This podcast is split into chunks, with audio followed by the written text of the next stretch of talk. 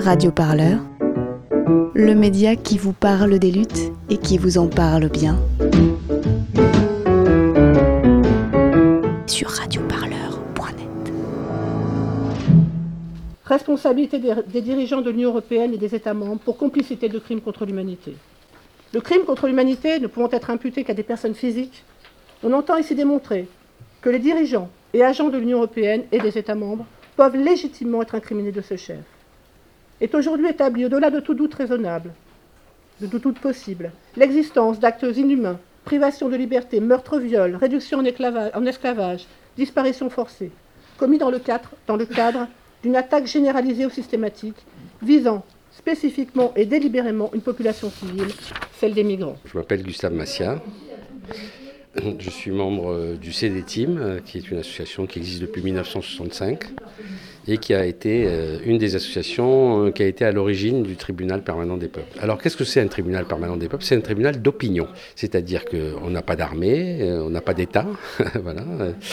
Et donc, mais on pense que le peuple doit se saisir de la justice. Les peuples doivent se saisir de la justice. Ça a commencé en 1967. Bertrand Russell, mathématicien et philosophe très très connu, euh, avec euh, deux autres personnes très importantes, qui étaient Jean-Paul Sartre, et la troisième personne était euh, Lelio Basso, qui était un sénateur italien très connu dans le monde anticolonial. On créé un tribunal qui s'appelait le tribunal Russell sur le Vietnam, et ensuite une deuxième session du tribunal Russell sur l'Amérique latine, les dictatures en Amérique latine en 69. Et donc en 1976, il y a eu à Alger la rédaction d'une déclaration universelle des droits des peuples pour compléter la déclaration universelle des droits de l'homme. Et sur la base de cette déclaration a été créé ce tribunal permanent des peuples, qui a connu une cinquantaine de sessions. Et donc ce tribunal d'opinion, il se réunit à la demande des mouvements le tribunal instruit et donc euh, il charge des gens de rédiger un acte d'accusation, il charge des gens, il demande à des gens de faire la défense, et il crée un jury. Ce jury est composé de magistrats et d'autres personnalités, économistes ou représentants des mouvements. Voilà. Ce tribunal écoute les témoignages, écoute les rapports qui sont faits par tous les experts des mouvements.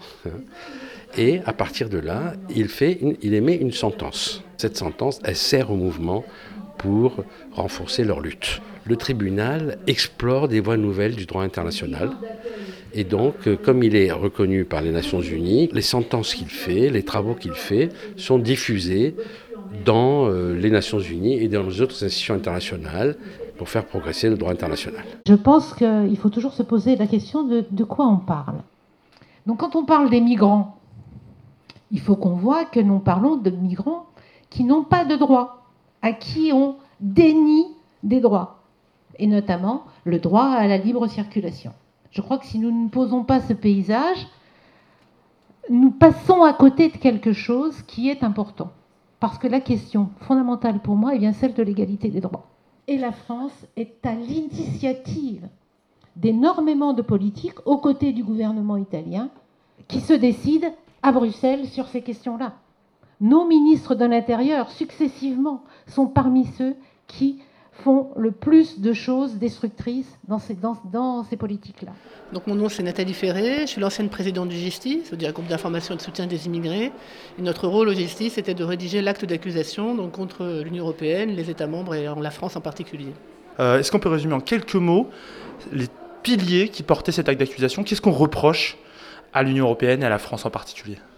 Ce qui est reproché à l'Union européenne et à la France en particulier, c'est la violation d'un certain nombre de droits fondamentaux qui sont liés en fait aux politiques restrictives menées en matière d'asile et d'immigration. Donc effectivement, euh, l'Union européenne, par sa politique, porte atteinte, empêche un certain nombre de droits fondamentaux de prospérer. Et la France, elle est comme un État membre, comme d'autres États membres, bah, fait la même chose par ses pratiques, porte atteinte à la liberté d'aller et venir, mais surtout à la, euh, au principe de non-refoulement, porte atteinte aux droits des enfants, aux droits d'asile, euh, un certain nombre de droits qui sont euh, juridiquement protégés par le droit international et pour la France qui ont une valeur constitutionnelle.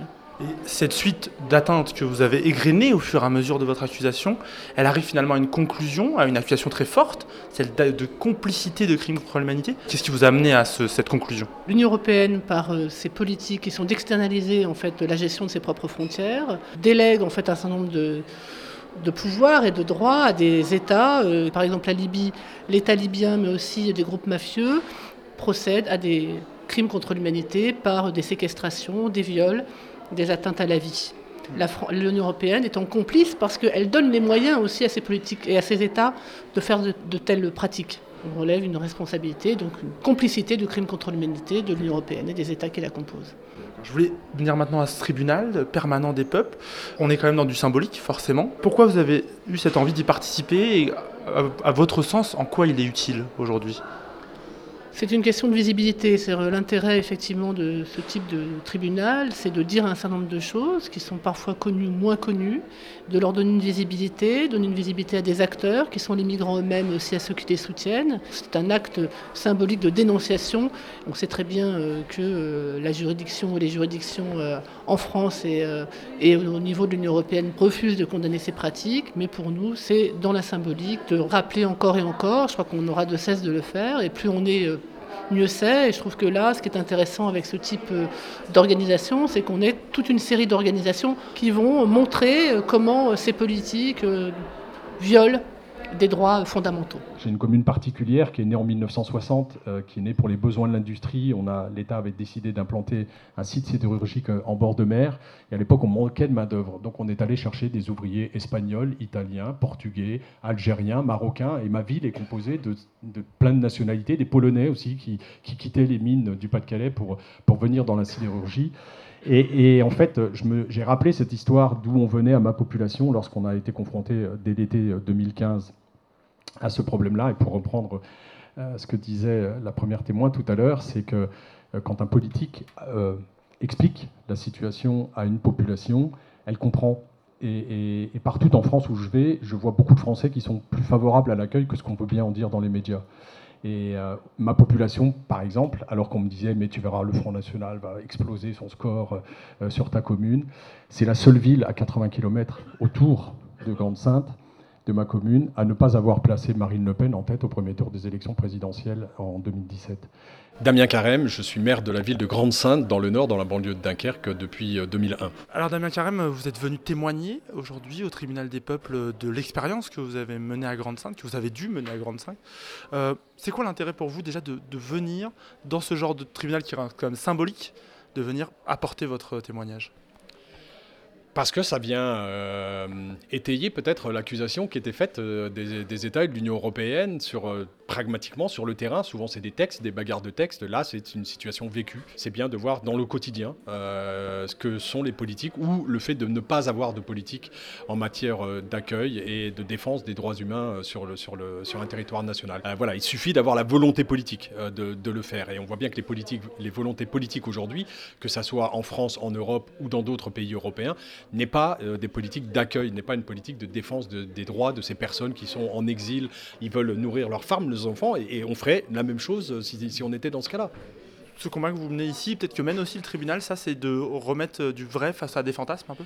Oui, c'est, ça participe à ça. Ça participe aussi à une, vulgarisation. En d'autres termes, dans d'autres sphères que, que les instances, que les, chambres un peu fermées, que, que les négociations euh, de, l'Europe, enfin voilà, en dehors de tout ça. Donc c'est le peuple qui s'empare de ce sujet et, qui, qui, met en accusation les politiques publiques. Ça permet de démythifier beaucoup de choses autour de l'accueil des, migrants, de, de, de dire ce qui se passe, où ça se passe et comment ça se passe. Et ça, c'est extrêmement important de faire remonter des choses. Les élus locaux aujourd'hui de plus en plus sont, sensibles à l'accueil, même si c'est pas de la responsabilité d'une collectivité locale, c'est quand même sur nous que ça retombe, parce que quand on en a sur sa commune, les habitants viennent nous voir, nous les élus locaux, parce qu'ils n'ont pas accès au ministre de l'Intérieur.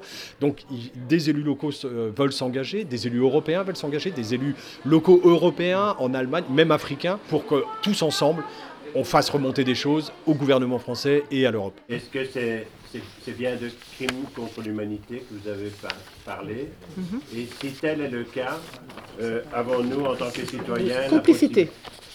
Complicité de crimes contre l'humanité. Complicité de crimes, oui. Merci. Je m'appelle Madeleine Moukamabano, je suis une ancienne journaliste à Radio France Internationale et à France Culture. Je suis originaire du Rwanda. Qu'est-ce qui vous a motivé à participer à ce tribunal euh, permanent des peuples? Écoutez, la question de, des, des migrations me touche beaucoup. Euh, quand on voit des gens euh, quitter son propre pays, hein, c'est rarement un choix. Euh, Moi-même, je suis une ancienne réfugiée. Je suis arrivée en France comme réfugiée. hein.